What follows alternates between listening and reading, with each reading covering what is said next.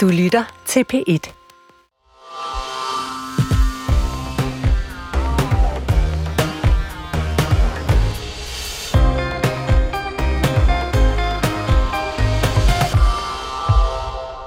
From the Danish side, we decided to donate our entire artillery. And I- I'm sorry to say, friends, there are still ammunition in stock in Europe. Sådan sagde statsminister Mette Frederiksen i sidste uge, og før det, så lød retorikken sådan her.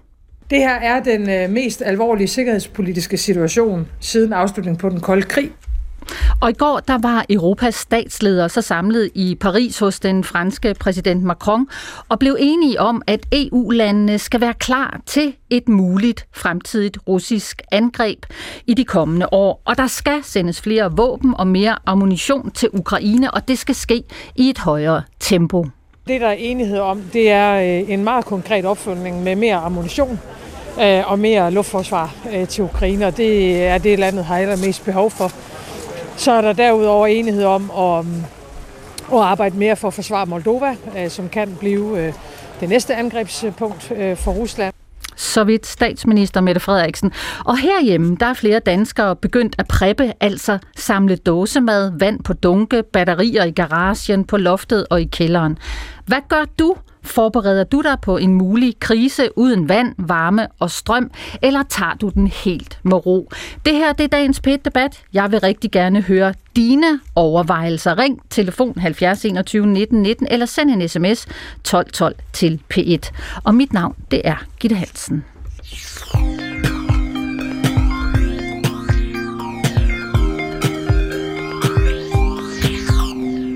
Martin Thorborg, goddag.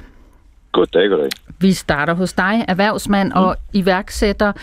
Øh, mm. Når du hører øh, Mette Frederiksen, den danske regering, ministerne, mm. hører du så krigsretorik? Ja, det gør jeg på et eller andet, et, et eller andet punkt. Øhm, og, og, og for en gang skyld synes jeg faktisk, at, øh, at, at hun kommer med noget, der reelt er en krise øh, som, som, som er i hvert fald er, er, er noget, der er værd at, at, at kigge nærmere ind på. Vi er jo allerede under angreb, altså, så øh, det er da også lidt på tide, kan man sige. Hvad er det for nogle angreb, du tænker, vi allerede er under?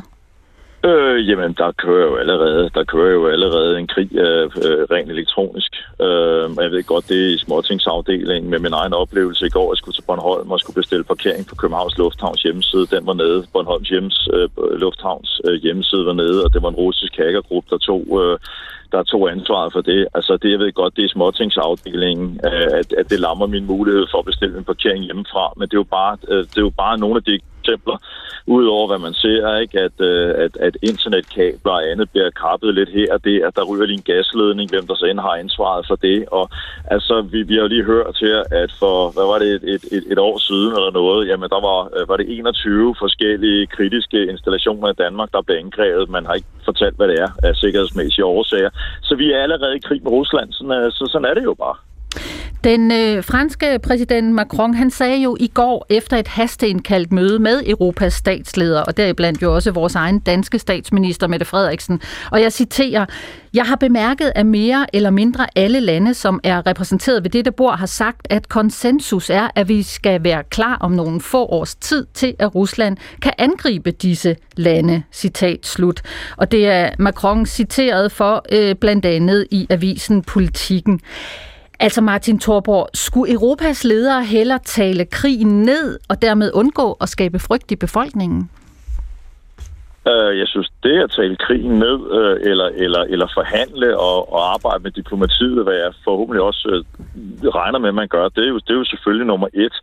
Men det, det nytter jo heller ikke noget altså, øh, med, med den situation, vi står i, hvor vi, som jeg nævnte før, allerede altså, bliver angrebet på vores infrastruktur, at vi, vi, vi sidder med hænderne i skødet. Øh, det har vi jo gjort én gang øh, for en hel del år siden, og det endte jo ikke, øh, eller jo, det endte godt, men det var ikke på grund af os i hvert fald. Og der tænker du på...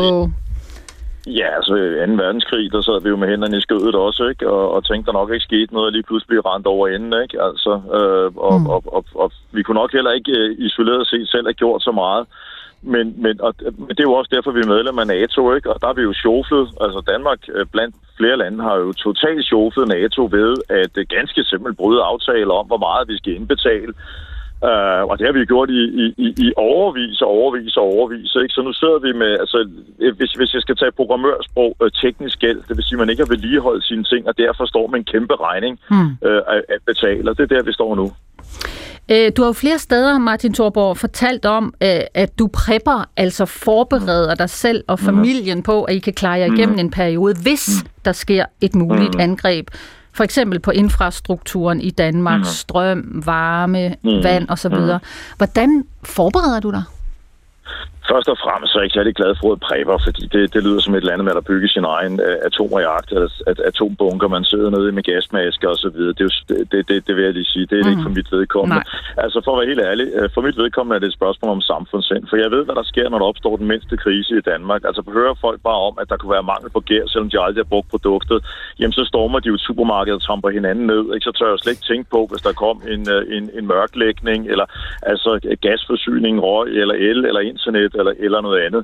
Så for at være en god samfundsborger, der har jeg altså besluttet, at jeg har, jeg har mine fornødenheder til en lille uges tid, sådan så jeg er ikke en af dem, der bliver nødt til at trampe rundt på folk i supermarkedet, når vi på et eller andet tidspunkt oplever en af de her ting. Altså, vi oplever dem hele tiden i øjeblikket, men det er bare ikke så alvorligt. Mm. Altså, det med ikke at kunne få sin parkeringsplads i lufthavnen, mm. både bestilt, det er til at leve med. Men hvis der lad os nu antage for eksempel, at, at strømforsyningen ryger i 12 timer, øh, så tror jeg sgu, folk får et hjerteslag. Øh, det, vil slet, det, det tror jeg slet ikke mentalt, vi er klar til som danskere. Mm, mm, mm. Så hvad er det, du ligesom har samlet sammen, så du kan klare dig i en uges tid? Jamen for det første har jeg mit, øh, et, et, et solcelleanlæg med det, der hedder en island-funktion, det vil sige, at jeg kan koble mig elnettet, og så har jeg sådan set strøm i mit hus øh, i, i en længere periode med et stort batteri. Og det er da også øh, rent klimamæssigt rigtig godt, øh, så jeg slår to fluer med et smæk. Også økonomisk er det faktisk en god idé. Og så har jeg... Øh, så har jeg vand, øh, og så har jeg noget, så har jeg noget mad liggende mm. øh, øh, i, i, ude i min, øh, ude i min øh, carport. Øh, så altså, det er ikke, så har jeg 500 flasker vin, men det er jo mere, fordi jeg godt kan lide at drikke. Mm. Øh, så vin løber så du i hvert fald ikke tør for? Nej, nej, heller ikke. Nej, det gør jeg ikke. Mm. Altså, statsminister Mette Frederiksen, hun blev jo spurgt forleden i aftenshowet, om hun også sådan er begyndt at samle dåsemad sammen øh, og forberede sig. Prøv lige at høre, hvad hun, øh, hvad hun svarer. Jeg kan i hvert fald sige det på den måde, at der er ikke noget i min kælder, øh, konserves eller øh, øh, varmetæpper eller noget tilsvarende, og jeg har ikke selv været på sådan et kursus, og kommer det heller ikke. Jeg kan i hvert fald sige det på den måde, at der er ikke noget i min kælder, øh, konserves eller øh, øh, varmetæpper eller noget tilsvarende, og jeg har ikke selv været på sådan et kursus, og kommer det heller ikke. Og der fik vi hende så lige to gange for en sikkerheds skyld. Men Martin Thorborg, hvad tænker du om det? Altså, overreagerer du? Ja, nu har jeg altså heller ikke været på kursus, så jeg ikke lige, hvad det gik ud på, men uh, altså, jeg, jeg, jeg, jeg, jeg, jeg forstår godt, hvad det er. Det er jo manipulation, ikke? Altså for det første isoleret set hende. Jeg tror ikke, hun kommer til at løbe tør for makralt anytime soon. Jeg er sikker på, at der er nogen i statsministeriet, der nok på en eller anden måde har hende på en eller anden nødliste, hvor hun bliver hentet ned et eller andet sikkert sted. Men det, jeg ved godt, det er ikke det, det handler om. Det handler jo om, at hun forsøger at uh, sige til befolkningen, tag det nu roligt. Mm. Uh, og det synes jeg uh, overordnet set, hvis man er overbevist om, der ikke sker noget rigtig god idé. Men jeg synes faktisk, at det er lidt underligt, at vi er det eneste land i Skandinavien, der har den uh, strategi. At Sverige, Norge, Finland uh, har jo klare planer, der er uddelt til folk via tv, via pjæser, via internet og alt muligt andet, med klare instruktioner om, hvad man skal have, hvad man forventer sig have derhjemme hvis nu der sker et eller andet. Alt for jodtabletter, hvis der bliver af radioaktivitet til vand, til mad, til en lille radio og de der forskellige ting. Jeg mm. synes bare et eller andet sted, det er så underligt i Danmark. Vi, vi, vi er simpelthen så kloge, så vi ikke lytter på andre. Det er sådan noget, vi skal altid opfinde ting selv. Måske man skulle sidde og kigge på nogle af de lidt større lande omkring os, øh, og se, er det, er, det, er, det de, er, de, er det de tre lande, der er helt galt på den? Mm. Eller kunne det være den lille, der måske har sovet lidt i timen? Og jeg tror på det sidste. Det tror du på. Martin Thorborg, mm. tak for det indspark øh, i dagens PET-debat. Mm. Goddag. Ja, Christian Pilo Lorentzen. Goddag. Goddag, goddag. Øh, forsvarsordfører fra Venstre, og jo tidligere major. Ja. Du står der med dit slips, hvor der står veteran på. Korrekt. Ja. Hvor har du været major henne? Jeg har været major ved Jyske Dragonregiment, og forud for det ved Prinsens Livregiment. Mm. Hører du krigsretorik, øh, når statsministeren øh, taler om krigen i Ukraine og sikkerhedstruslen fra Rusland? Jeg synes, det er meget vigtigt og rigtigt, at øh, landets statsminister kommer med en nøgtern vurdering af situationen. Og vi befinder os i en meget alvorlig situation. Vi har et Rusland, der går over til krigs økonomi, enorm oprustning. Mm. Vi har krigen i Ukraine, øh, hvor vi selvfølgelig skal sørge for, at Ukraine går sejrigt ud af, ellers ser det meget alvorligt ud. Mm. Og så har vi en øh, direkte trussel imod os. Der er jo sådan set gang i en hybridkrig, øh, hvor øh, russere går ind og hacker og overbelaster vores øh, hjemmesider med videre. Det er jo i fuld gang. Vi har russere, der rekognoserer til søs for at finde ud af, hvor vi har vores øh, søkabler, og der er formentlig også øh, spionage i gang på andre områder. Så, så vi er i en øh, meget alvorlig situation, som er fuldstændig anderledes end den, vi havde for en 10-15 år siden. Og det er vi nødt til at tage højde for, og jeg er glad for, at landets statsminister begynder at komme med klar tale om det her. Mm. Så når Martin Thorborg, erhvervsmanden her, siger altså, at han forbereder sig faktisk på et muligt øh, cyberangreb, vand, varme, strøm osv. forsvinder, og at det burde vi måske alle sammen gøre. Hvad tænker du så? Jamen, jeg synes, han har ret. Altså, vi er nødt til at sikre, at vores samfund er robust, og vi er også nødt til at forberede os til, til worst case, uden vi, vi går helt over gevind. Og, og, og det er samfundet øh, som helhed, der skal have et beredskab, og der skal vi op i et højere gear. Det er der ingen tvivl om, og, og det er der også sat penge af til, at vi kan komme. Men, men derudover, så kan vi jo hver især øh, yde et, et bidrag. Og det kan vi blandt andet ved, at øh, vi forbereder os, og det kan være lige fra, at vi har noget vand stående og noget konserves, så vi ikke bliver så stor en belastning, øh, hvis øh, der skulle ske noget alvorligt. Og... Så når, så når Torborg siger, at han mener, at han faktisk udviser samfundssind ved at forberede sig øh, med vand og dåsemad, og så også noget vin, kan vi høre. Altså, så vi ikke skal ned og slås om varerne nede i supermarkedet den dag, øh, givet den ikke kommer, øh, hvor det måtte blive nødvendigt. Er det så samfundssind og ja. præppe? I allerhøjeste grad. Altså, så har vi ikke øh, en, en så kaotisk situation, som det kunne være, hvis, hvis det værste skulle ske. Og, og, og det, det kan ske. Det er et absolut muligt scenarie, og jo mere vi er forberedt hver især, jo mindre kaos bliver det. Og så kan samfundets ressourcer jo sættes ind på det overordnede, og, og det, som er vigtigt for os alle sammen. Mm. Så øh, er det jo sådan, at øh, forsvarsminister Troels Lund Poulsen, øh, han siger øh, for nylig om frygten for øh, russiske angreb øh, sådan her. Prøv lige at høre øh, Troels Lund Poulsen her. Det, som den svenske forsvarschef har sagt, er jo, øh, at man øh, skal forberede sig på krig. Det synes jeg øh, er et meget dramatisk udsagn at komme med, og det er også derfor, jeg siger, at for dem, der måtte sidde derhjemme og tænke på, om russerne står her i morgen, så synes jeg, det er vigtigt at understrege, at der ikke er nogen direkte militær trussel mod Danmark. Det er ikke noget, jeg siger, det er noget, Forsvars efterretningstjeneste siger. Betyder det så, at man skal være om man så må sige, øh, ligeglad med situationen? Nej, det skal man bestemt ikke. Man skal tage det her meget alvorligt. Hvad er det egentlig, forsvarsministeren siger? På den ene side, der er ikke nogen trussel, på den anden side skal vi tage det meget alvorligt. Jamen, det forsvarsministeren siger er jo helt korrekt. Der er jo ikke nogen direkte militær trussel, forstået på den måde, at russerne kan invadere Danmark i morgen eller i overmorgen. Men på sigt er der en trussel. Det er også det, øh, Forsvars efterretningstjeneste siger. Det er klart, når vi har på et sigt, land... hvad betyder det? Det betyder, at når vi har et land som Rusland, som bruger så mange penge på militær og og opbygger en enorm offensiv kapacitet, det er jo det, Putin har til hensigt, mm-hmm. så, så kommer der jo en, en øh, stigende trussel. Det betyder ikke, at vi står lige over for et russisk angreb, men vi er nødt til at tage højde for det i vores fremtidige planlægning af det danske forsvar, og de andre europæiske lande skal også langt højere op i gear øh, for at dæmme op for det her. Fordi hvis vi er for svage om fem år, så er det, vi frister Putin til at angribe. Men Christian Pihl Lorentzen, du er forsvarsordfører fra Venstre, du er tidligere major. Hvordan kan det være, at vi ikke er kommet noget op i gear for lang tid siden? Ja, det er et godt spørgsmål. Og, og er der også et godt svar? Så? Ja, svaret er jo, at uh, det er jo et kollektivt svigt, uh, hvor rigtig mange har ansvaret, uh, ikke mindst politikerne, men, men jo også Også dig folk, og Venstre? Inklusiv mig. Jeg har selv været med i forsvarsudvalget i, i mange år. Jeg ville ønske, at jeg har råbt vagt i gevær for 10 år siden. Med Hvorfor meget gjorde stemme. du ikke det, Pil Lorentzen? Og, og specielt i kølvandet på uh, Ruslands invasion af Ukraine i 2014, uh, der, det, det gik jo alt for let, og der fik Putin jo mere blod på tanden, det er der ingen tvivl om. Så, så vi, har, vi har sovet i timen, det kan vi lige indrømme, og, og nu er vi så i 11. timer, og nu er vi så for alvor ved at komme op i omdrejninger, og har jo også sat rigtig, rigtig mange penge af til at indhente det forsømte. Mm. Så I sov i timen? Det gjorde vi. I skulle have råbt vagt i gevær? Ja. Inklusiv dig og Venstre? Ja. Sådan en indrømmelse i dagens pit-debat fra Christian øh, Pil Lorentzen. Øh, Philip Kær, sig lige dit sidste efternavn. Loskamp. Tak for det. Projektleder i det, der hedder øh, Rasmussen Global øh, hos øh, Anders Fogh Rasmussen, tidligere øh, NATO-generalsekretær og jo som bekendt også tidligere statsminister her i landet. Øh, Philip, hvad hører du øh, når statsministeren taler øh, om den sikkerhedspolitiske situation i øjeblikket? Jamen, jeg hører en, øh, en realisme. Nu tror jeg, at øh, ordet krigsretorik blev, øh, blev brugt før. Det, det mener jeg er misvisende. Jeg, jeg mener snart, at tale om forsvarsretorik. Det, det, er jo, altså, det er jo Putin, der er aggressoren her. Det mm. synes jeg er vigtigt lige at slå fast. Mm, hvorfor er det vigtigt? Jamen, det er jo fordi, vi forbereder os jo på et forsvar, ikke på et angreb. Øh, det er jo ligesom øh, øh, bottom line øh, i det her. Øh, og for at kunne øh, og, og bevare freden, så er vi nødt til at forberede os på, på krig. Så jeg mener, at, at statsministeren er, øh, er øh, realistisk her. Øh, jeg synes også, det er en melding, der kommer øh, for sent. Øh, altså, der har været en fuldbyrdet invasion af Ukraine i gang i to år. Øh, der har været krig i, i ti år.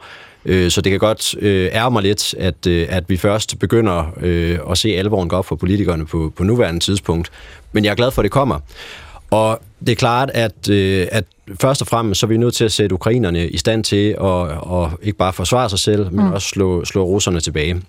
Jeg var selv i Ukraine for, for nogle uger siden, øh, og der mødtes jeg med forskellige embedsmænd i ja. Forsvarsministeriet, Udenrigsministeriet osv., og det, der gik igen i hver eneste øh, samtale, var, vi mangler våben, vi mangler særligt artillerigranater, mm. og vi får ikke, hvad vi har øh, brug for øh, lige nu. Øh, så, så, så, så ja. Philip, havde du lige en uh, slutpointe nej, nej, der? Bare, bare, bare kom. Jeg fortsætter.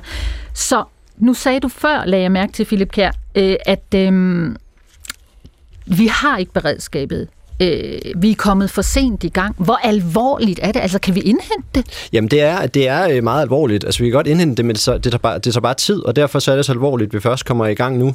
Øhm, som et eksempel, øh, fordi at man kan sige, at, at der er en, en armering af Ukraine, der er i gang, og så er der en oprustning af vores egne forsvar, som er i gang. Ja. Og det kræver en produktionskapacitet. Øh, for at give mm-hmm. et mhm. eksempel, så lovede EU-kommissionen i marts øh, 2023 at levere 1 million artillerigranater til Ukraine inden for 12 måneder.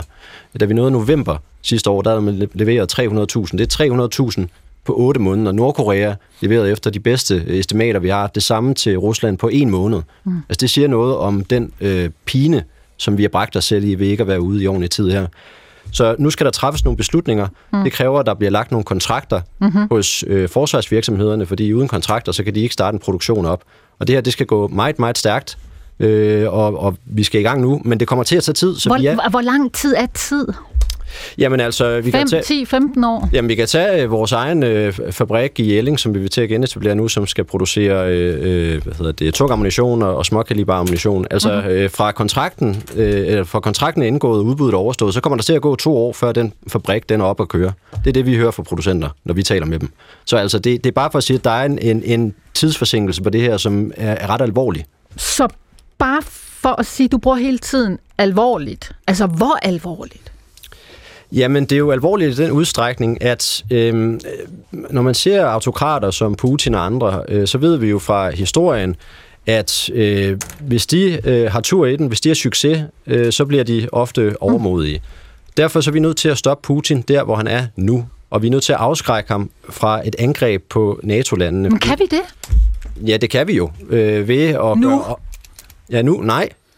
Eller jo, det kan, altså, det kan vi med den amerikanske atomparaply, men tag et scenarie, hvor Donald Trump bliver præsident igen, og hvor der bliver slået tvivl om artikel 5, så kan man måske godt se et resonemang i at prøve at teste artikel 5 i for eksempel et fjernliggende område i, i Estland. Altså musketæreden. Ja. Mm.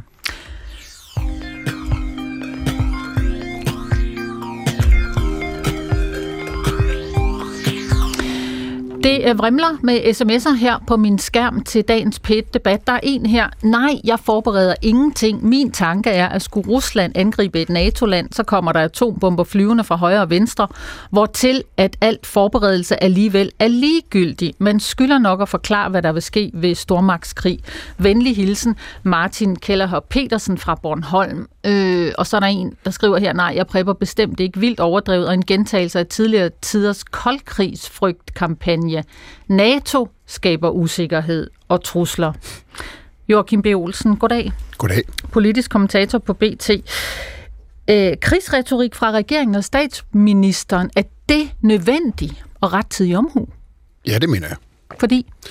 Jamen, fordi jeg mener, det er helt øh, altså, åbenløst. Med, når, jeg, når jeg lytter ja. til øh, forskellige eksperter, ja. og måske også lige bruger lidt sund fornuft selv, så mener jeg, det er, det er åbenlyst, at, øh, at, at der er en trussel.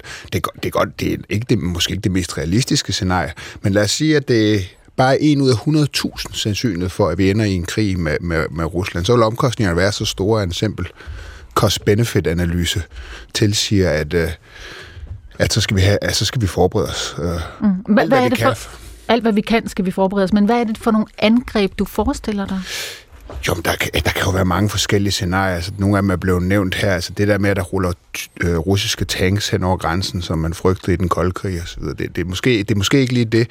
Men der er jo andre former for angreb. Altså, Rusland kan lægge vores øh, infrastruktur ned, vores digitale infrastruktur, øh, banksystemer, vi kan ikke hæve penge, øh, internet, varme, el, alle sådan nogle ting der. Hmm. Øh, det, det, er der, det, det er noget, de, de formentlig er i stand til, øh, og, og, og, og som jeg synes, man skal være forberedt på.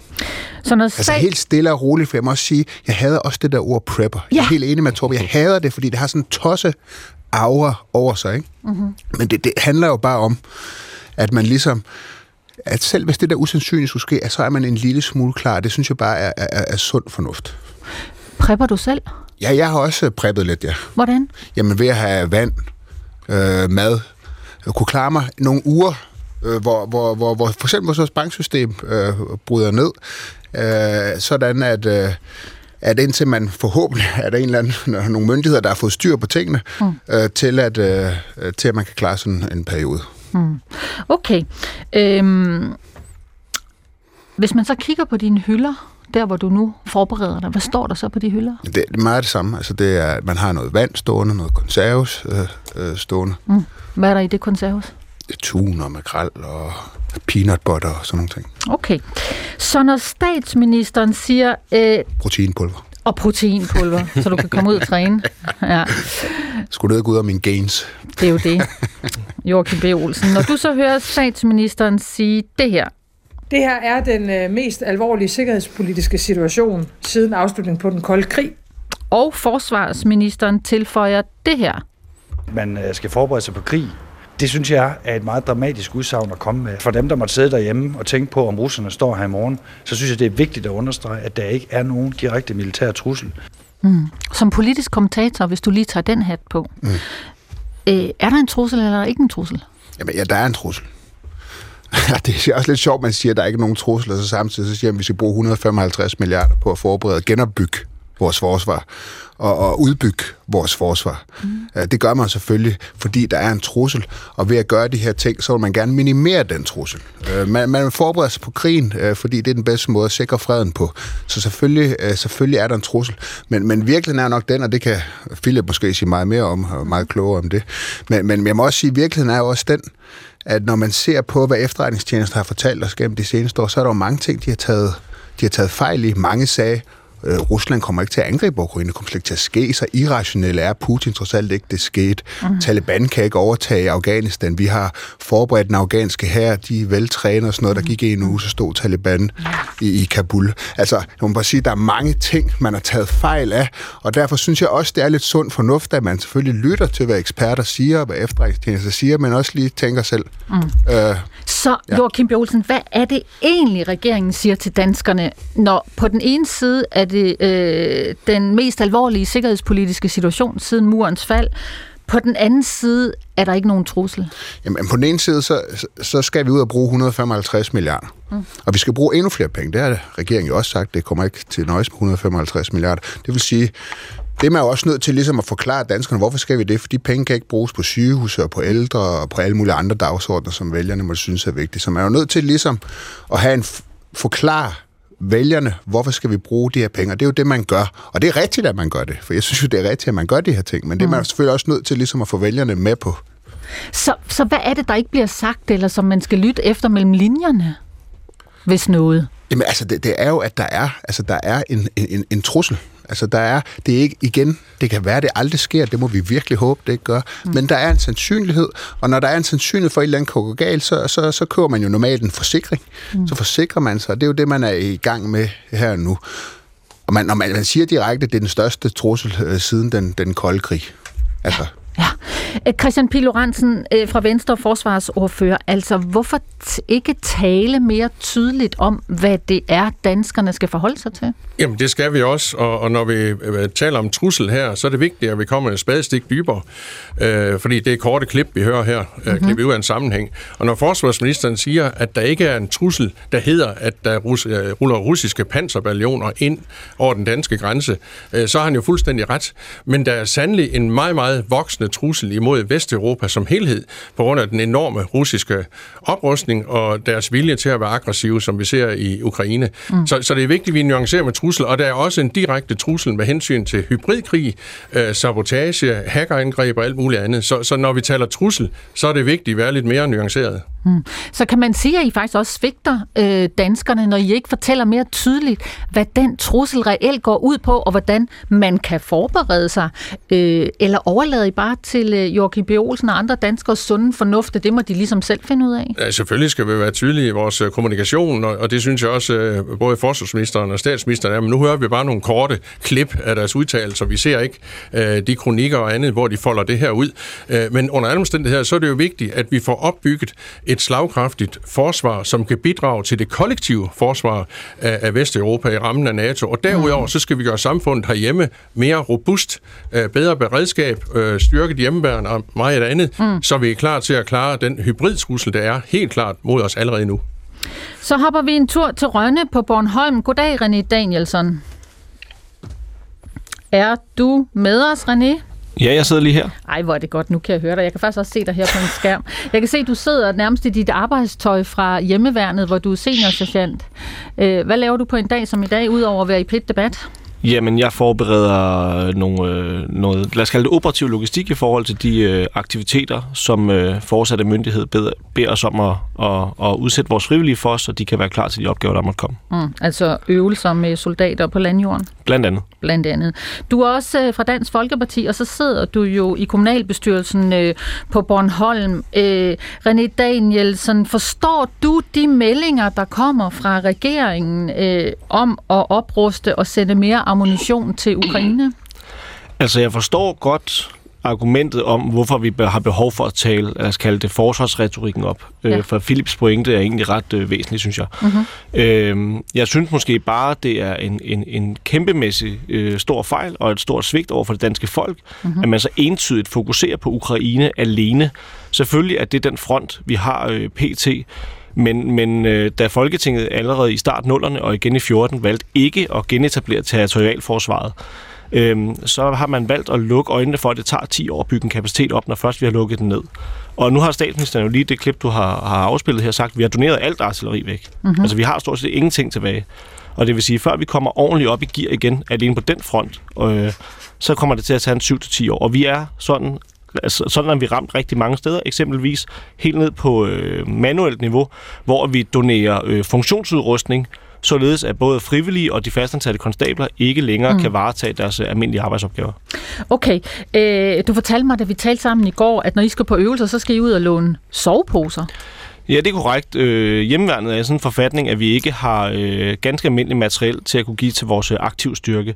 Øh, og det gør jo alt andet lige, at det bliver ret svært at rekruttere folk, som skal, som skal deltage i forsvarskampen, den mulige forsvarskamp øh, for Danmark, fordi at man kan sige, at hæren i sig selv kan ikke forsvare Danmark. Det er jo sådan set øh, hjemmeværnets opgave. Det har man jo selv været ude at sige.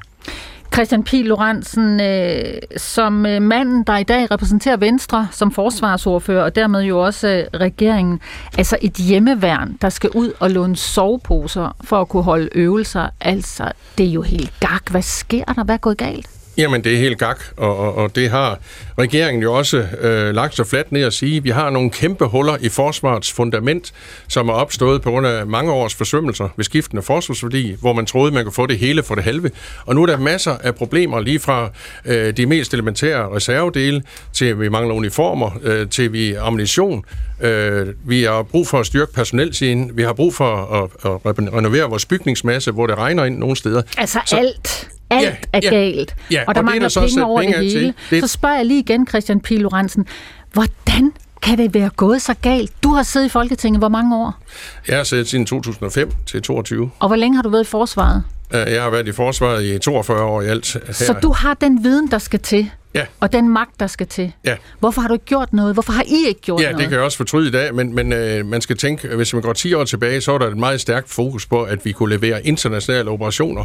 Øh, det er jo det, man brugte rigtig mange penge på, at vi kunne yde et aktivt bidrag ud i verden. Og, mm. og det er ikke nogen øh, god øh, undskyldning. Øh, det er en forklaring på, at man kanaliserer ressourcerne derhen. Og derfor er der opstået nogle kraftige huller og revner i forsvarets fundament, og der er nu sat penge af til Så at få Christian det lukket. Pihl, har du no, på noget tidspunkt i de år, du lige har beskrevet, råbt op om det her?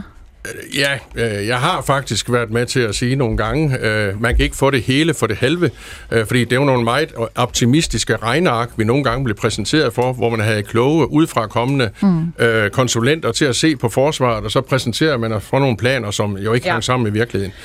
Så Så, er der- så, det, det, der er vigtigt at sige, nu, nu talte man, at vi har foræret hele vores artilleri væk. Ja. Det må jeg lige med. Det er jo rigtigt, vi har foræret det artilleri, som vi har købt i Frankrig. Det er givet til Ukraine det hele, og det gør en rigtig god figur derovre og gavner meget. Mm. Men vi har anskaffet nyt artilleri for Israel, som er ved at begynde at blive leveret. Det Okay. første er kommet, så det er ikke sådan, vi er uden artilleri. Godt. Bare lige for at nuancere den påstand. Tak for den nuance, Christian Pihl Lorentzen, forsvarsordfører for Venstre. Så kan jeg se, René Danielsen, øh, du har fingeren i vejret i Rønne. Ja, det er korrekt, og det er jo netop fordi, jeg er jo godt klar over, at man har lavet noget med elbit, og det er så fint. Problemet er jo så bare, hvis der går en måned, og man donerer det væk også. Og så bliver jeg jo nødt til at sige, en af de ting, som, som man som fastansat øh, river sig lidt i håret over, det er jo, at når, når Folketinget skal snakke øh, forsvar og prioritering, mm-hmm. så handler det oftest om øh, kasernerne. De er jo en elendig forfatning. Så handler det om grøn omstilling. Altså, vi har nogen i Folketinget, som ønsker, at vores biler skal køre på, på noget andet. Mm. Øh, og så er det sådan noget som, øh, hvor mange kvinder skal der være i værnepligten, eller man hiver værnepligtsrådet ind. Men alle dem, som går på arbejde, bare for at få enderne til at mødes, dem glemmer man. Og jeg synes jo egentlig, at når det er blevet så galt, så kan man jo stille sig selv øh, det spørgsmål, vil man gå til fodbold? Mm. Hvis ikke der var nogen fodbold, der træne med, der ikke var nogen træner, der ingen mål var. Og jeg synes bare, at det bliver, det bliver for nemt at lægge sig fladt ned, når man så har udrullet øh, forlidet på den måde. For når, mm. når, når Flemming Lem fra vores øh, kære forsvarschef siger, jamen forsvaret kan ikke rumme de penge.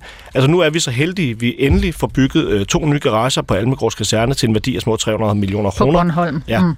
Øh, hvis kasernen skulle kunne rumme det, som man ønsker, så skulle der postes omkring 700-800 millioner ekstra ind. Og det er altså ting, det er penge, som man godt kan absorbere i dag. Og det er kun på én kaserne. Så det med at sige, også når Folketinget siger, jamen forsvaret siger selv, at øh, det kan man ikke rumme.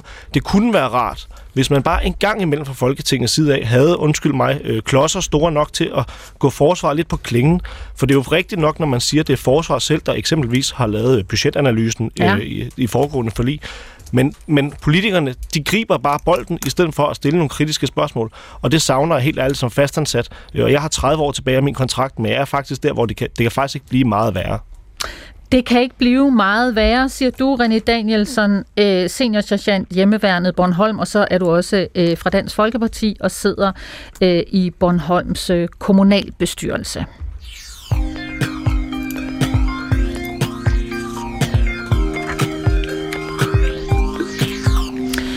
Der er øh, stadig en del øh, sms'er, der tigger ind på 1212 til P1. Der er en her, der skriver, øh, jeg har i seks år boet afsondret langt ude på landet i min campingvogn, har altid mad og drikke, så hunden og jeg kan klare os i et par uger. Vognen opvarmes med gas, som også bruges til at lave kaffe og varm mad. Generelt behøver danskerne ikke strøm, hvis de er forberedt med en generator med rigelig brændstof. Kom nu Danmark, vi kan godt forberede os på kommende kriser, også selv om Mette Frederiksen og company taler udenom.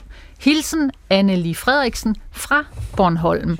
Og så er der en her, der skriver, kan vi regne med at få udleveret våben, når og hvis krigen mod Rusland starter, eller vil det være det sædvanlige palaver med sikkerhedsgodkendelser og straffeattester? Hvis ikke, hvem skal så beskytte os? Øh, der vil ikke den danske ikke eksisterende her. Venlig hilsen, Søren M. Øh, lad mig lige spørge dig, Christian P. Lorentzen fra Venstre. Øh, er der overhovedet våben at udlevere? Øh, ja, øh, selvfølgelig er der våben at udlevere, øh, og vi har også ammunition, øh, men det er jo ikke sådan, at vi skal til at udlevere våben til, til almindelige borgere, som ikke har nogen som helst form for uddannelse i, i våbenhåndtering, sådan en borgervæbning. Det, det må blive øh, hjemmeværende og andre, som er uddannet i det der, og, og, og der håber jeg da, at mange flere fremover bliver inspireret af, af den nuværende alvorlige situation og melder sig til hjemmeværende, for det, det er der brug for, og så er det jo dem, der med våben i hånd øh, skal bidrage til vores forsvar og bevogtningsopgaver, og, og så skal vi have genopbygget en her, her. Fordi det, vi har jo de facto ikke en her, der kan kæmpe i øjeblikket. Mm. Og, og det vil være et stærkt fokus i de kommende år, at vi lynhurtigt får en, en, en her, der kan bidrage til kampen i de rammen af det kollektive forsvar i Europa. Mm. Joachim B. Olsen, øh, som sagt politisk kommentator på BT, og hjemmeværnsmand. Ja. Du har meldt dig som frivillig soldat mm. i hjemmeværnet. Mm. Hvad fik dig til det? Jamen, det var som så mange andre uh, Ruslands invasion af Ukraine, og så tænkte jeg, hvordan kan jeg yde et lille bitte mikromikroskopisk bidrag, og det er det øh, vidderligt, så mm-hmm. jeg skal ikke stå tage nogen af jer øh, for det, men det, det tænkte jeg, det, det, det her kunne jeg bidrage en lille smule. Hvad træner du, og hvordan? Jamen, det er jo sådan i hjemmeværnet, at der, det, er jo, det er jo frivilligt. Øh, man kan tage med på en masse kurser, man får sådan en grunduddannelse i våbenhåndtering og mm. forskellige aspekter af det at, at arbejde sammen i en, i en enhed. Øh, og, øh, og ja, det kan man jo sådan øh, tilmelde sig, mm-hmm. øh, forskellige kurser, så der er sådan, og der er utrolig mange kurser, skal jeg sige, så der er alt, alt, og, alt muligt, man kan, man, hvor man kan ligesom mm. få en lille, en lille uddannelse. Lærer du også at bruge våben? Ja. Mm. Så er du klar til krig lige om lidt? Nej, det er jo, altså jeg må sige, det er jo... Vi skal jo have et forsvar i Danmark, et professionelt forsvar, som kan forsvare Danmark, og det er virkeligheden, at det har vi ikke i dag. Vi kan ikke engang stille med én brigade. Vi havde engang fem brigader i Danmark, nu har vi ikke én eneste brigade. Vi har ikke noget vi har ikke noget luftforsvar. Vi køber, jeg købt alle mulige dyre F-35-fly, mm-hmm. som, øh, som, vi, som overhovedet ikke er beskyttet. Jeg interviewede Peter Ernst Ved Rasmussen, som en af måske en af dem, der ved. Han ved virkelig altså, meget om forsvar. chefredaktøren på, på Olfi. Ja, ja. ja. Altså, han sagde, at vi er forsvarsløse. Det, vi har at skyde missiler ned med, det er håndvåben. Mm. Altså, vi er forsvarsløse. Jeg spurgte ham, på en skala fra, fra 1 til 10, mm-hmm. øh, hvor, hvor 10 er, der er vi forberedt, godt forberedt på en krig, og, ja. og, og 0, der er vi ligesom forsvarsløse. Så gav han os to, og han sagde udelukkende to, fordi at der er nogle engagerede soldater mm. i det danske forsvar. Men ellers så er vi det svage led i NATO. Vi er forsvarsløse. Jeg må også sige, det er jo helt fair, at du spørger Christian Pihl, øh, har du et ansvar. Jeg sad også i Folketinget, så jeg har også et ansvar. Ja. I, også øh, fra 11 til, så du til 19. Så du også ja, i dit parti, også. Liberal Alliance, ikke, dengang? Jeg svigtede også, ja. Jeg stillede heller ikke de spørgsmål. Men må jeg ikke bare lige sige, de spørgsmål, vi så stillede som politikere, til forsvarets ledelse, det var jo, kan de her ting lade sig gøre? Kan I, kan I, kan I opfylde øh, de øh, krav, der er til Danmark? Mm. Og så sagde de ja, det kan vi godt. Så en del af det her er, altså også, der er en forsvarsledelse, som jeg mener burde smides mm. ud på røv og albuer, for det, de er fortiden. Der er brug for nogen, der kan se ind i fremtiden. Og, vi har, øh, og der skal væk med de der politiske officerer, som bare nikker til, hvad der bliver sagt over i Finansministeriet, og vil gerne vil please politikerne, så de kan finde nogle penge til velfærd og alt muligt andet. Der er virkelig brug for at få ryddet op. Øh, det skal der være officerer, der leder danske forsvar, som har været ude i den skarpe ende, som har taget svære beslutninger osv. Vi har en forsvarschef, øh, som aldrig har været udsendt Okay. Den bandbulle, øh, den hørte du her i pit debat, og den kom fra øh, Joachim ja, men det er ikke Mine ord. Det er ikke mine ord. Det er ikke noget, jeg sidder og tænker mig. Det er noget, det er noget du siger jeg hører nu. folk med stor forstand på forsvaret sige. Og det er det, du bygger det på, og det er når det, du jeg siger... viderebringer. Det synes jeg er et vigtigt budskab at få videre. Altså, for, bare for at sige, hvor alvorligt det er, det her det løses jo ikke bare med penge. Mm. Altså, nu har vi købt de her øh, kanoner fra Elbit, og der er også nogen, der siger, jamen det er jo så nogen, der står på en lastbil. Mm. Altså, det er jo okay. ikke tung artilleri i den forstand. Philip Kær, som øh, projektleder i Rasmussen øh, Global, altså den alvor, Joachim B. Olsen taler om her, øh, genkender du den? Øh, ja, det, det gør jeg, men jeg vil gerne, bare, gerne, bare gerne lige sige til noget af det, der er blevet sagt før. Jeg tror, det er enormt vigtigt, at vi ikke gør det her til et prioriteringsspørgsmål mellem Ukraine og mellem øh, forsvaret. Mm-hmm. Og jeg tror, for at referere tilbage til det, som du, som, øh, du afspillede fra statsministeren tidligere, så tror jeg, at det, som statsministeren og regeringen prøver at forberede befolkningen på, det er, at vi skal til at vende os til, at forsvar og sikkerhed det er en forudsætning for andre politiske områder. Forsvar og sikkerhed, det kommer før velfærd og skattelettelse, og i sidste ende, så kommer det til at kunne mærkes på velfærden, på folks rådighedsbeløb osv. Vi er nødt til at gentænke måden, vi tænker forsvarspolitik på.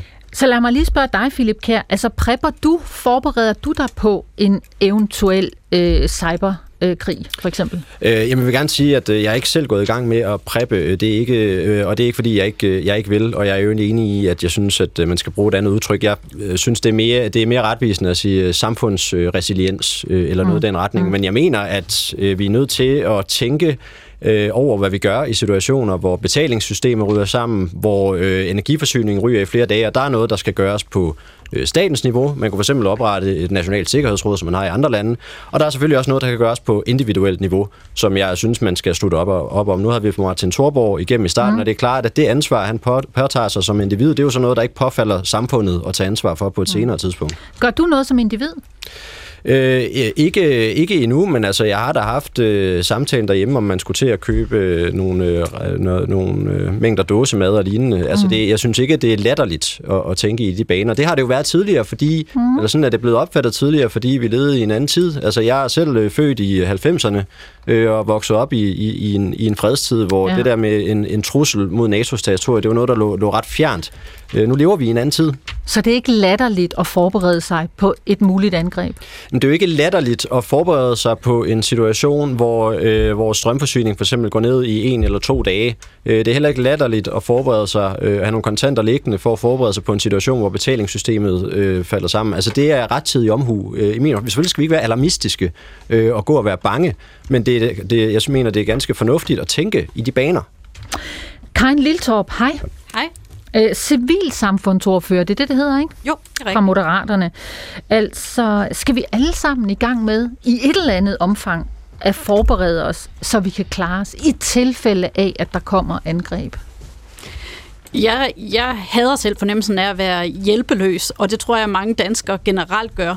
Øh, om vi alle sammen skulle forberede os på krig, det synes jeg jo ikke, vi skal. Øh, jeg synes bare et eller andet sted, vi skal gøre os klart, hvad er det, uden at komme til at lyde som Kennedy, hvad er det, vi kan bidrage med, hvis krisen opstår? Og det tror jeg, at de fleste danskere er rigtig, rigtig dårligt forberedt på i dag. Og der synes jeg hver især, at vi godt kan tænke ind i, hvordan kan jeg egentlig bidrage? Hvad gør I konkret i din familie? Altså, vi er prepper, og igen vil jeg helst heller ikke kalde det prepper, der er helt med på på linjen. Øh, vi kunne måske bruge det gamle spejderudtryk, øh, være beredt. Ja, lad os det. Men øh, vi, vi har konserves, vi har vand, men jeg vil sige, at jeg er en meget dårlig prepper. Jeg har utallige gange kigget på en nødgenerator, men så synes jeg altid, at de er lidt for dyre, og den bliver nok heller ikke nødvendig osv., så, så jeg kommer ikke videre end det. Hmm. Men, men det er jo noget, jeg tænker på, øh, for jeg er begyndt at tænke på, hvad nu hvis strømmen går? Altså, er vi så totalt øh, på den, eller kunne vi gøre et eller andet selv, for trods alt at opretholde vores liv, uden at, at gå helt i panik? Så er det op til den enkelte at forberede sig med sin egen familie og sin egen mavefornemmelse? Nej, overhovedet ikke. Øh, det er jo faktisk øh, vigtigere end nogensinde, at vi tænker samhørighed, og vi mm-hmm. tænker på, hvordan vi kan styrke samfundet.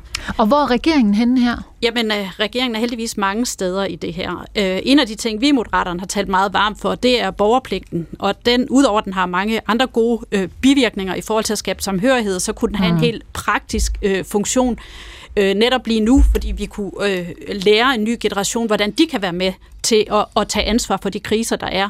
Og det tror jeg faktisk, der er et kæmpe potentiale i, som både vil være til gavn for den enkelte og for samfundet i sin helhed. Mm.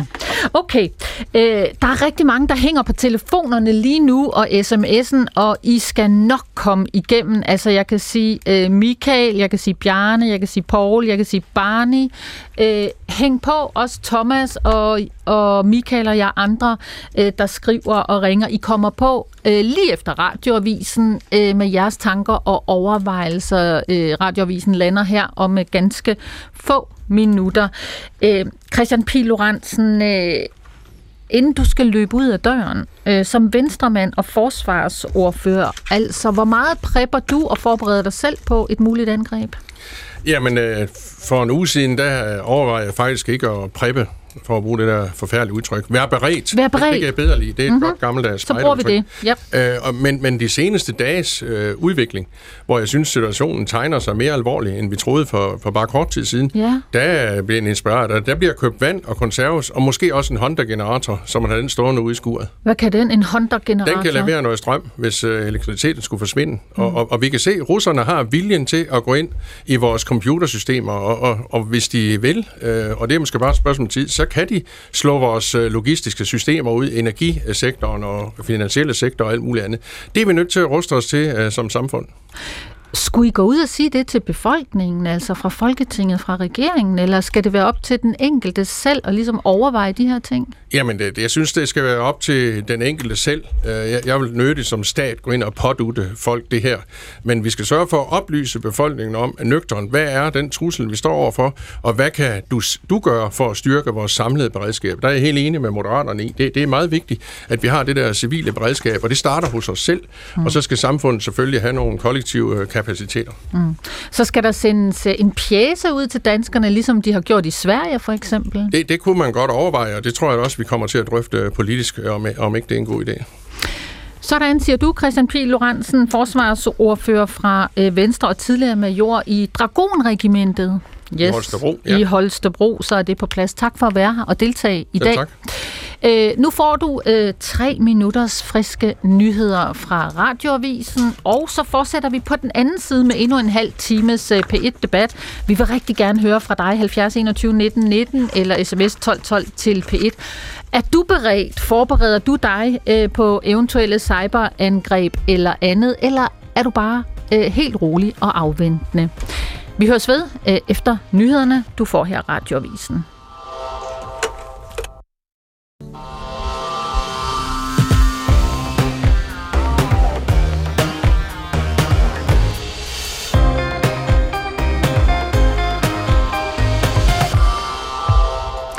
I går var Europas statsledere samlet i Paris hos den franske præsident Macron, og her blev de enige om, at EU-landene skal være klar til et muligt russisk angreb i de kommende år. Der skal sendes flere våben og mere ammunition til Ukraine, og så skal det gå meget hurtigere.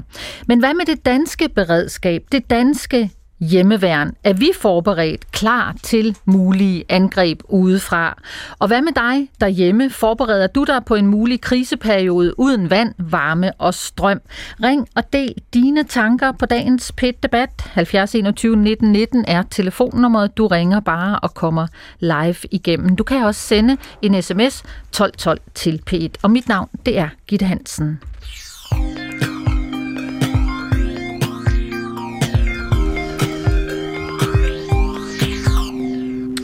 Michael Stjerne Nygaard, goddag. Goddag. Hvor er du hen i verden? Jeg er i Aarhus. Du er i Aarhus.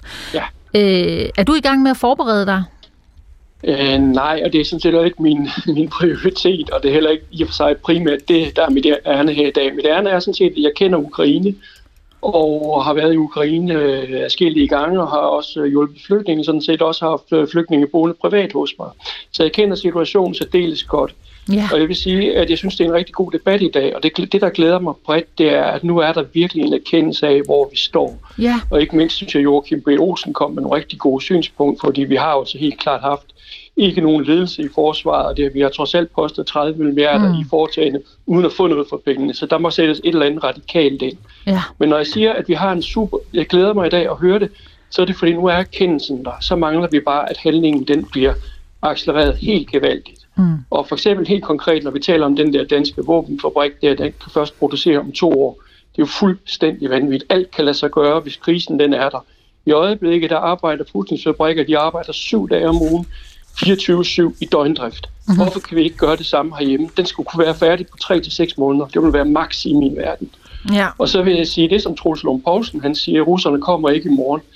Nej, det gør han ikke, men det kan være, at de kommer om to måneder. Og, og hvordan kan det være? Det kan være sådan, at i øjeblikket kæmper Ukraine som løver simpelthen, og de er jo simpelthen fuldstændig under øh, øh, våbenforsynet i forhold til russerne i, stør- størrelseforholdet 1 til 10. Mm-hmm. Hvis de bliver løbet over ende, hvad kommer der så til at ske? Ja. Så kommer der til at ske det, at Putin han vender den ukrainske her mod NATO. Og så står vi med to ekstremt øh, veludrustede, ekstremt kampberedte hære, og så kan vi formentlig ikke forsvares i Europa, medmindre USA går all in. Og det er der ikke altid tyder på, at de gør.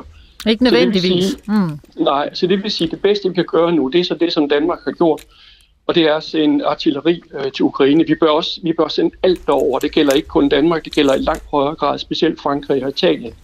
Frankrig og Italien fedt spiller. Danmark har gjort det rigtig flot. Okay. Vi er en af de lande, der har leveret mest til Ukraine. I absolute tal mm. har Danmark leveret mere end Frankrig. Mm. Det er jo vanvittigt. Og vi har også leveret mere end Italien. Okay. Så jeg vil sige, Mette Frederiksen, jeg vil gerne rose hende. Hun har påtaget sig en lederrolle. Jeg er ikke socialdemokrat langt fra. Men i den her sammenhæng er det fuldstændig irrelevant. Hun har påtaget sig en lederrolle. Uh-huh. Hun går foran, og hendes største opgave nu, det er at få Frankrig, Spanien, Italien til at levere alt, hvad de overhovedet har til Ukraine. Okay. Der bliver nikket rundt om bordet. Du får lige først øh, en kommentar fra Joachim B. Olsen. Øh, ja. Når du hører Michael Stjerne her, Joachim B. Olsen, hvad tænker du så? Altså, Jamen, har manden ret? Altså i forhold til hvad? Altså i forhold til, at han roser Mette Frederiksen og siger, ja, der skal bare fuld skrue på, øh, jo mere, jo bedre. Ja, det er, helt, øh, det er jeg helt enig i. Jeg synes, når det kommer til øh, Rusland, Ukraine, øh, der står hun og regeringen, og i øvrigt også Folketinget, øh, på den helt rigtige side af historien. Jeg synes selvfølgelig så også, det hører med, at øh, både Mette Frederiksen, Lars Løkke og på sin vis også Troels Lund Poulsen, han er tidligere forsvarsminister, mm-hmm. forsvarsordfører for, for Venstre også under nedskæring. Altså, det er jo også de her mennesker, der selvfølgelig står med en, en gigantisk andel af det politiske ansvar for, at Danmark reelt er forsvarsløse i dag. Men, men, men det er også tydeligt, synes jeg, at øh, deres øh, engagement er ægte nu, mm. øh, og at de tager det alvorligt øh, nu. Mm. Karin Liltorp, som øh, civilsamfundsordfører øh, fra Moderaterne og med en plads i Folketinget, så sidder du jo i et parti, hvor formanden hedder Lars Løkke Rasmussen og udenrigsminister. Ligger der et kæmpe ansvar der, altså også et svigt, Lars Lykke har været med i lige så mange årtier, jeg kan huske i dansk politik, nu er han udenrigsminister. Altså har han også svigtet, også før at øh, det blev øh, Moderaterne, han stod i spidsen for, når vi taler om forsvaret af Danmark? Altså, det er jo et uh, stort spørgsmål. Jamen, jeg, jeg tror allerede, alligevel. vi er blevet enige om, at alle politikere er svigtet, hvis man skal se det på den måde. Men man kan også høre bare herinde på debatten i dag, at de fleste har ikke været opmærksom på det. Jeg har jo også levet i en naiv tro på, at der aldrig vil komme krig. Så det er jo også, fordi verden omkring os har ændret sig. Så, så om han har svigtet, det ved jeg ikke. Hvis jeg for fem år siden skulle vælge, om vi skulle uh, give to milliarder til militæret eller til at opruste skolerne, så ville jeg have sagt, at skolerne helt sikkert, det er, er klart det vigtigste. Så det er jo også, hvordan verden har udviklet udviklet sig, der har gjort, at vi har fået andre prioriteringer. Mm. Fornuftigt nok. Problemet, og det er jo rigtigt, og jeg, jeg har også siddet i Folketinget, så jeg, skal, jeg har også svigtet. Men, men, men, men problemet er, at det var i 14, vi sagde, at vi ville bruge 2% øh, på forsvar, 2% af BNP. Ikke? Mm. Øh, og vi, vi har skåret ned, vi har skåret ned siden. Og jeg tænker nogle gange, at ja, ja, måske er det nogle helt andre strukturer, vi skal have. Altså et eller andet sted er det jo fjollet, at, man sidder, at der sidder nogle civilister, nogle politikere, og skal blive enige om, øh, hvad skal der købes ind til forsvar. Altså i en bedste verden, synes jeg, så burde politikerne blive enige om, hvor mange penge skal der bruges til det her. Mm. Hvad, skal, hvad er det, forsvaret skal kunne? Og så må der sidde nogen i forsvaret, der bruger de penge til det, de mener øh, er det rigtige i forhold til, hvad, hvad det danske forsvar skal kunne. Altså alt det her, der skal forhandles om mm. det ene og det andet. Altså, der, der, og, jeg, og pengene kommer ikke til at gøre det alene. Godt. Det er, handler jo om struktur i, i, i forsvaret, de er bare ikke på plads. Mm. Det blev svaret til dig, Michael øh, Stjerne. Ja, tak. tak for... Må, og... må, jeg, må jeg tilføre en enkelt lille ting? Hurtigt. Der er, ja. er nemlig rigtig mange, der gerne vil igennem. Prøv at se på, hvem er nogle af de stærkeste tropper på russisk side i øjeblikket. Det er tjetjenske soldater.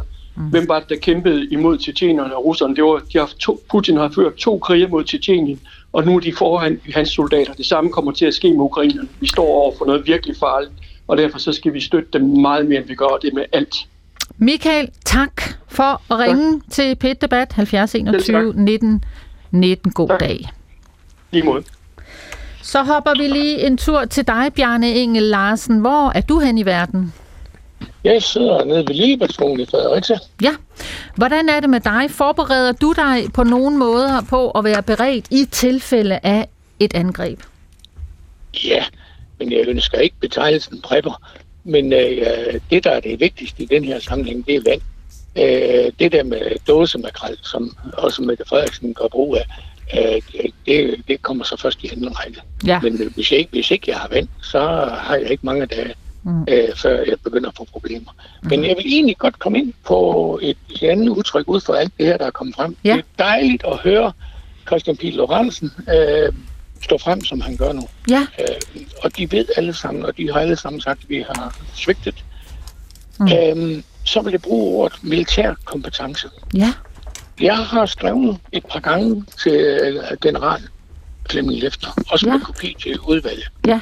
Og øh, der bliver man stort set til grin, Nå. når det er sådan, man forsøger på at fortælle dem, at øh, der mangler egentlig militær kompetence i, ledelses, øh, mm. i ledelsen af forsvaret. Og jeg tror, det fulgte med Trine Bremsens øh, styrelsestanker, okay. hvis jeg skal sige det på den måde. Fordi ja.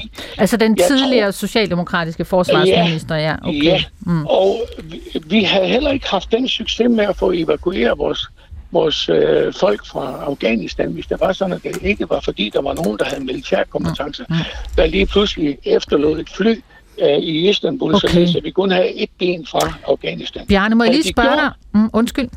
Ja, har de gjort, har de gjort som, et, øh, som Trine Bremsen havde sagt, øhm, så, har vi, så var der danskere, der ikke var kommet hjem fra Afghanistan. Bjarne, lad mig lige spørge dig, har du selv øh, på nogen måde været i forsvaret eller hjemmeværnet? Jeg har været 12,5 år i, i, i, i det danske forsvar som tekniker og flymekaniker, og det var i afvisningsberedskabet i Aalborg. Tak, Bjarne, for at dele dine tanker i dagens PET-debat. Ja, tak. René Danielsen, øh, mm. du er med os øh, fra Rønne, øh, Dansk Folkeparti, kommunalbestyrelsen i Rønne, og så er du senior sergeant i, i hjemmeværnet. Øh, kan du genkende nogle af de ting, som Bjarne her lige har sat ord på? Ja, det kan jeg faktisk godt. Mm-hmm. Øh, og det er jo også derfor, jeg, altså det Joachim nævnte tidligere øh, omkring, øh, jeg hørte hans interview med Peter Ernst, og det var i øvrigt fremragende, og jeg deler mange af de samme betragtninger. Okay. Øh, men, men jeg kunne egentlig godt tænke mig, at man, man angreb den her diskussion lidt fra en anden vinkel, altså ja. hvor det hedder både og. Mm-hmm. Altså, fordi lige nu der er det enten øh, Ukraine eller penge til, til, til Danmark. Øh, der er sat 155 milliarder af, hvis, lidt mindre, hvis man regner det, vi selv skal finde inden for egen rækker. Øh, men, men ikke desto mindre, så den måde, regeringen vælger at gennemføre det på, så betyder det de facto, at det bliver en enten eller, og ikke en både og. For som både dansker, men også Bornholmer, øh, når jeg kigger på et landkort, så bor jeg 420 kilometer nordvest for øh, det, der hedder den øh, 152. 7. Øh, missilbrigade, som ligger i en by, jeg ikke kan udtale, i Kaliningrad. Mm-hmm. Vi har haft, øh, tidligere har vi haft, øh, inden Rusland blev rigtig krum, der havde vi venskabsøvelser øh, med det, der hedder den 336. 20. Marineinfanteribrigade. Det er mellem 15.000 mand, der ligger en spytklat væk fra Danmark. Så kan man diskutere, hvad er sandsynligheden? Forventelig ikke særlig stor. Men jeg synes jo alt andet lige, det vi ikke engang vil kunne tage, bare lad os sige, de første 10 minutter. Hvis man synes, vores modstand under 2. verdenskrig var en lille smule øh, sørgelig, så Gud forbyde, at vi blev angrebet igen. Og det er jo derfor, at det for mig er så magtpålæggende at tale op, at vi ikke bare kun kan fokusere ensidigt på Ukraine. Jeg er godt klar over, at det der fronten ligger nu, men hvis det ikke bliver et både og scenarie, så kunne det lige så godt være Bornholm, som det kunne være Transnistrien, fordi at vi er reelt forsvarsløse. Så jeg er godt klar over, at der er en artikel 5. Men som der blev sagt i studiet også, på et eller andet tidspunkt, så kunne det jo være, at han blev så dumdristig, at han rent faktisk turde udfordre den, hvis det var Donald Trump, der gik ved hen og vandt i USA. Eksempelvis. Altså Putin turde udfordre den. Lige præcis. Mm, mm. Så jeg kan høre, og det var også noget det, du fortalte mig, øh, inden vi gik i gang, øh, da vi talte sammen inden programmet, øh, René, at du er bange for, at Bornholm bliver glemt igen, sagde du? Ja, det er korrekt. Og det er jo fordi, at man, altså, vi ligger en lille smule øh, mærkværdigt i forhold til resten af Danmark. Øh, så mærkeligt, at man plejer at placere sig et andet sted på kortet. Øh, og der, vi har ikke særlig øh, langt til Rusland. Og det, de, de har flere soldater i Kaliningrad, mm. end, end, vi, end vi nogensinde kommer i nærheden af i forhold til fastansatte ja. i Danmark. Og de har alle kapaciteter. Og alene det, at øh, jeg ikke har muligheden for at kunne uddanne, øh, lad os kalde det, alle de frivillige på, øh, eller de fastansatte for den sags skyld, på, på panservandsraketter, for så mange er der ikke i hele Danmark, det synes jeg jo vidner om, at Danmark er ikke klar til noget som helst. Okay. Og det er jo, og det er jo ikke fordi, at jeg prøver at tale problem, problemet i Ukraine ned. Tværtimod, jeg har det bare ekstremt stramt med, at man har en tendens til at glemme de hjemlige himmelstrøg. Øh, og det gør Mette Frederiksen i den grad. Og jeg, for mig handler det egentlig mere om, at hun vil købe sig til det, det næste job, øh, okay. frem for at genopbygge det danske forsvar. Siger du, René Danielsson, øh, DF'er og øh, senior sergeant i hjemmeværnet. Karin Liltorp, som moderat og civilsamfundsordfører, altså har vi glemt Bornholm? Altså nu har Bornholm jo været så smart at få folkemødet til øen, så jeg er helt sikker på, at os politikere, vi glemmer aldrig Bornholm, så det behøver vi ikke at være bekymret for. Men i forsvarssammenhæng? I forsvarssammenhæng, igen vil jeg jo gerne lige lægge væk på, at jeg er ikke militærstrateg. Jeg har, jeg har Men nu hører du en mand her, som ja. også er folkevalgt, øh, så på en måde ja. jo din kollega, selvom han er fra et andet parti, så er han så også ansat i hjemmeværnet. Der er nogle Bornholmere, som ligesom er Østfronten i Danmark ja. mod Rusland. Øh, vi ved, at der ifølge René, at der er missiler, der peger i retningen af Bornholm. Der var nogle gasledninger, der blev sprængt i Østersøen. Vi ved ikke, hvem der står bag, skal jeg understrege. Der, hvor du sidder i Folketinget, har vi glemt Bornholm? Nej, jeg tror bestemt ikke, der er nogen, der har glemt Bornholm. Og jeg vil gerne sige flere ting til det, René siger, for han har jo nogle rigtig gode pointer. Det nytter jo ikke noget, at vi satser alt i Ukraine, og det er jo også derfor, man arbejder med flere greb allerede. Altså, men det der med at opbygge et øh, militær af israelske dimensioner, det gør man jo ikke lige overnight, så det er jo en, en svær opgave i sig selv. Og der kommer vi jo tilbage til, til, til min store øh, kæphest, det er at få styrket det civile beredskab, og det gælder jo selvfølgelig også Bornholm, for det nytter ikke noget, at vi har en hel befolkning, der ikke ved, hvad de skal ske, hvis der sker noget. Mm. Øh, og igen kan de ikke klare opgaven alene, og det er ikke dem, der skal rende rundt med, med, med skydevåben, men det er dem, der skal være der for at supportere de professionelle. Det er dem, der skal sørge for, at folk får den hjælp, de skal have i, under kriser, øh, mm. der sørger for, at der er overnatningssteder, der er samarithjælp, øh, og cyberangreb kunne vi i høj grad også godt bruge nogle langt flere, der er uddannet til at modværge. Mm. Øh, Jarl Vagn Hansen, goddag. Goddag. Formand for Danske Beredskaber. Øh, Vagn, undskyld Jarl, øh, lad mig lige øh, spille et klip øh, for dig. Øh, det er dig selv, der er på tv. Øh, det er vist øh, søndag aften, og det lyder sådan her. Vores opgave er at beskytte civilbefolkningen ved kriser og krig. Og øh, problemstillingen er, at vi har ikke noget på hylderne. Alt det, som man engang havde, er blevet fjernet, fordi man har høstet fristdividenden. Jeg tror, at i virkelighedens verden, så vil man rette øjnene mod beredskabet, og vi har bare ikke noget at komme med, og derfor så har vi en udfordring. Ja, det kan du godt huske, ikke? Fuldstændig klart, ja. ja. Du siger jo, I har bare ikke noget på hylderne, der er ikke noget at komme efter. Øh, men du er jo formand, du er ansvarlig for de danske beredskaber, så hvad er gået galt? Man har indrettet beredskabet til det øh, scenarie, man har kigget i i forhold til et fredstidsbillede. Altså man har høstet fredsdividenden fuldt ud, og det synes jeg egentlig har været øh, på et oplyst grundlag. Jeg er selv øh, 48 og fylder 49 i år, så jeg er vokset op med, at Berlinmuren er, er, er faldet, og at man har fået fred i Europa. Og øh, jeg har også stor respekt for, at øh, Folketingets politikere skal prioritere øh, midlerne. og man skal heller ikke kaste midler ud til noget, som, som ikke er aktuelt.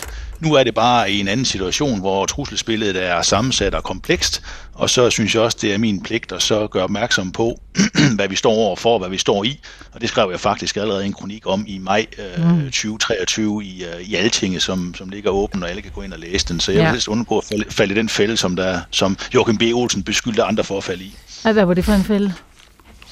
Ja, ikke at sige tingene, som de er i rette tid. Ah, okay. Men altså, øh, Jarl Vagn Hansen, du er formand for Danske Beredskaber. Øh, er det ikke dit ansvar at have styr på en plan, altså for vand, varme, beskyttelsesrum, strøm osv., og hvad vi stiller op, hvis, øh, hvis vi bliver udsat for for eksempel cyberangreb, og alt det forsvinder? du rører ved noget centralt. Du rører ved, ved det område, vi i Danmark kalder sektoransvaret. Så den sektor, der egentlig har, har opgaven i, øh, i fred og fordragelighed, har også opgaven, når det er ved krise eller krig. Mm-hmm. Så dem, der skal levere drikkevand, de skal også levere det, hvis der er et cyberangreb, eller der er ikke noget strøm. Mm. Øh, de skal også levere drikkevand, hvis der kommer krig. Øh, udfordringen er bare, at øh, samspillet mellem sektorerne og dem, der ligesom skal sige, hvilket niveau vi skal planlægge efter, altså hvor, hvor højt skal forsikringsdækningen være, der er ikke nogen, der siger, hvor høj forsikringsdækningen skal være. Så, så hvis vandværket planlægger efter, at der kommer øh, strøm efter to minutter, eller efter to timer, undskyld, efter to timer, så kan det jo være et niveau, men de kan også planlægge efter, at de skal holde sig selv kørende med strøm i en måned. Øh, så vi mangler et eller andet stillingtagen til det, og dermed også en forventningsafstemning over til borgerne om, hvad er det, at samfundet og, øh, og myndighederne kan mm. understøtte med i, øh, i, i Danmark, og dermed så kan borgerne også tage bedre bestik af at, at understøtte øh, øh, hvad skal man mm. sige, det samlede beredskab i samfundet. Ikke? Ja, men altså er det ikke dit ansvar at sørge for den plan? Det er jo i hvert fald mit ansvar at sørge for, at, at, at, at beredskabet kan, kan løse vores opgave. Det der er udfordringen, det er bare, at øh, når, når den enkelte sektor, som har ansvaret selv for deres egen leverance, vand, varme, strøm, mm. øh, mad, de giver op. Hvem skal så tage over? så er det, at øh, jeg har en opfattelse af, øh, også efter at tale med mange borgere, at så, så, så kan beredskabet løse det.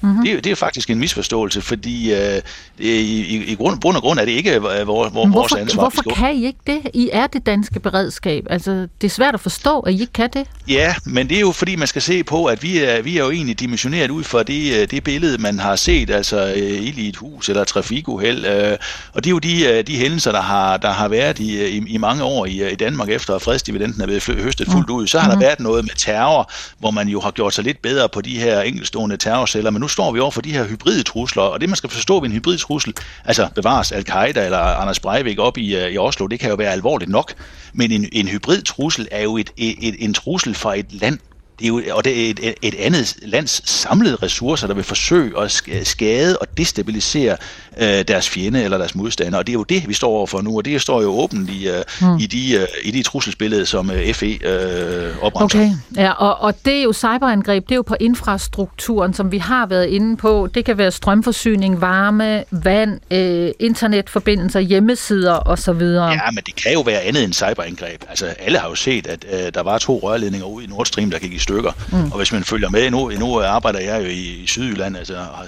øh, har direktør i Trænermåls brandvæsen og mm-hmm. har før arbejdet i, i Sønderjylland. Mm-hmm. Hvis man følger med, så kan man jo se, at der øh, i den store gasterminal, de lavede nede i Brunsbøttel her lige før jul, hvor de skulle have det flydende gas ind, der var både huller, boret huller i ledningen, ikke? Det har stået i dagspressen. Okay. Det kan selvfølgelig være en, miljø, en miljøaktivist, der har boret huller i, i ledningen, men det kan jo mm. også være nogle andre. Øh, faktum var bare, at de huller skulle ikke være der, fordi man kunne ikke få tryk på ledningen. Okay. Så nu har man repareret den, ikke? Så, så der sker jo noget der sker jo noget, som er over detektionsgrænsen. Altså, der er et eller andet, der foregår, men, men vi er ikke deroppe mm. på, at vi går i krig, vi går i krig nu. Ja. Okay, det siger du, Jarl Vagn Hansen, formand for Danske Beredskaber. Karin Liltorp, øh, civilsamfundsordfører. Hvem har ansvaret og skal sørge for, at beredskabet kommer til at fungere, når, øh, når formanden for Danske Beredskaber ikke kan levere? Jeg vil sige, det er jo et delt ansvar, og Jarl, han er jo inde på noget øh, meget centralt. Jeg forstår godt alvoren i, at han siger, at de kan ikke levere, som det er nu. Men han glemmer at sige, at de har noget ultracentralt på hylderne, og det er netop ekspertisen. Det er dem, der ved, hvad der skal til for at styrke beredskabet. Og de øh, kompetencer skal vi jo have meget mere i spil. Øh, vi skal Men er de ikke allerede i spil, yep, spørger jeg så forundret. Yep. Taler I ikke sammen? Vi, vi taler sammen, men, men, men det kan jo udvides meget mere. Altså, de, de kan jo netop, det er jo dem, der ved, hvordan man gør. Hvis de sørger for at få uddannet for eksempel en meget større del af befolkningen, der er trods alt øh, mange millioner danskere, der gerne vil hjælpe. Og det siger jeg, det kan de ikke gøre under de nuværende rammer, så man skal selvfølgelig ind og se mm. på, om det her 2% budget, vi nu sætter af til NATO, også øh, delvis kan bruges på okay. at udvide beredskab. Så lad mig lige spørge på en anden måde, Karin Lilletorp. Altså, er et beredskab ikke lidt ligesom en forsikring? Altså, man kan ikke rigtig bruge den til noget, hvis først man tegner den, når skaden er sket? Derfor skal vi jo... Vi, skaden er jo heldigvis ikke sket, øh, så den øh, er alt ødelæggende nu, men den kunne risikere at komme til at ske, og det var derfor, vi skal i gang, og det kan jo kun gå for langsomt at komme i gang med at tænke de her tanker, men skaden er jo heldigvis ikke sket nu, det er jo derfor, vi, vi har skal... debatten i dag. Vi skal til at i gang, siger du. Altså, jeg bliver nødt til at spørge igen, hvorfor ligger der ikke allerede en beredskabsplan, som er klar og fix og færdig, så Jarl Vagn Hansen og alle de andre af hans kolleger kan tage det ansvar, som, øh, som du taler om? At der er jo også en plan, men der er jo ingen tvivl om, at vi, som vi har sagt mange gange i den her debat, at vi et eller andet sted er taget med bukserne nede, og det er jo derfor, Jarl han også gør det helt rigtigt nu. Han råber op og siger, mm. vi har ikke de ressourcer, der skal til for at... at, at, at Så hvad er planen nu? Altså, min, Beredskabsplanen min, fra Moderaterne, fra, fra Folketinget, fra regeringen til danskerne? Vi er gået i gang med at snakke med beredskaberne. Snakke? Er ja. det nok at snakke? Nej, det er selvfølgelig ikke nok at Hvad med snakke. handling? Nu, jamen, det er netop handling, der skal til. Altså helt konkret, så arbejder vi jo øh, intens på at, at få formuleret noget mere konkret med en borgerpligt og se, hvordan beredskabet kan spille ind i det her. Hvordan de for eksempel kan lave nogle undervisningsforløb for alle unge danskere, så de er ligesom i stand til at tage hånd om det. Og jeg skal igen lige sige, at jeg er jo ikke forsvarsordfører, så der Nej, ligger også det er noget helt med på. Men, men inden for beredskabet... Men du er folkevalgt, ja. og øh, du øh, er ordfører, øh, og du kommer fra Moderaterne. Og det er klart, det er derfra, du taler. Ja. Ja, det er med på. Øh, Jarl, øh, I snakker sammen. Øh, der er en plan på vej. Øh, hvor lang tid skal du bruge på øh, at kunne levere øh, klar parat start øh, beredskab til danskerne? Uh, vi, skal, vi skal bruge noget tid. Da man afskaffede og nedlagde hele, hvad skal man sige, civilforsvaret, som man kan huske, i hvert fald også der er lidt, lidt, mm-hmm. lidt op i årene, hvis jeg må kalde det det, der fik vi at vide, at der vil gå 10 år. Og nu, nu peger alt jo på, at der ikke vil gå 10 år, inden at vi måske skal have brug for det. Så vi skal nok have trykket speederen, uh, speederen i bund.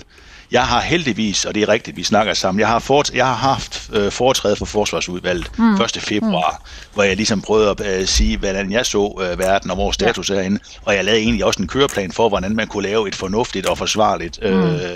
Beredskabsforlig øh, lige efter lige efter så, sommerferie, lige efter sommerferien. Altså øh, skaden er ikke sket endnu, men vi skal vi skal vi skal vi skal i gang, ja. ja. Og det handler selvfølgelig om øh, helt klart en, en forstærket krisestyringsorganisering, øh, og så handler det om noget med at få kigget på øh, okay. en tværgående sårbarhedsudredning, sådan at man netop ved, hvad man skal bruge pengene til. Vi skal heller ikke bare øh, bruge penge i, i panik. Altså det er jo skatteydernes penge, og vi skal tænke os grundigt mm. om, hvordan mm. forsikringsdækningen skal være. Det lyder som om, at, at I skal drikke noget mere kaffe rundt om et skrivebord og have slået nogle flere streger på den der beredskabsplan, øh, også øh, efter... Meget gerne. Meget gerne, bliver der sagt øh, fra, øh, fra beredskaberne, formanden der. Øh, vi skal lige en tur hurtigt til Sverige. Den svenske minister for civil forsvar, Karl Oskar Bolin, han holdt tale til en forsvarskonference i januar, hvor han talte til svenskerne og sagde det her. Det kan bli krig i Sverige.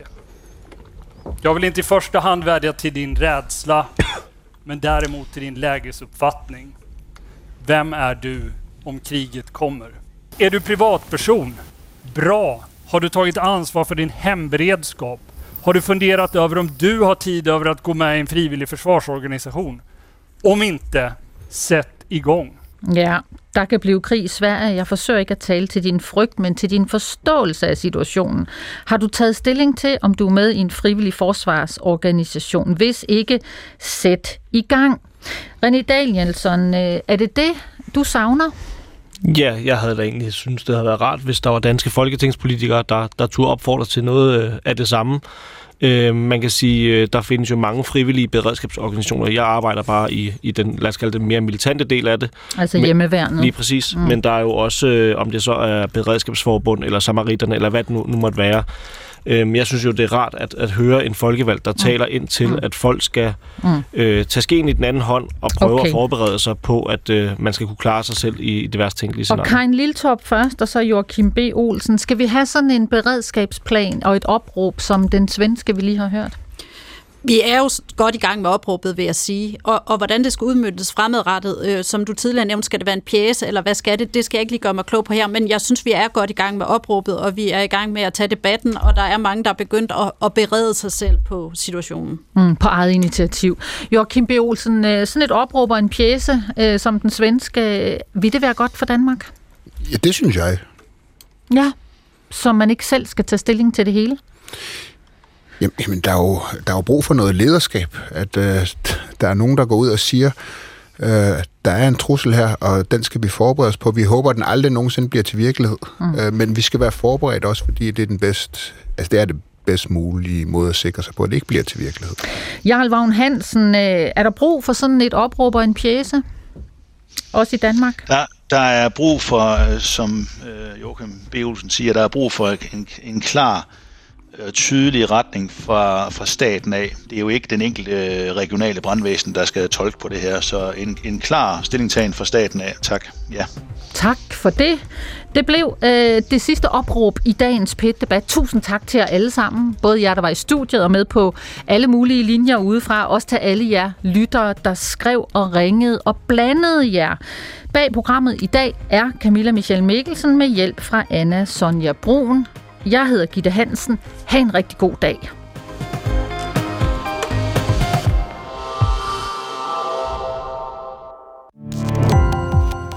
Gå på opdagelse i alle DR's podcast og radioprogrammer. I appen DR Lyd.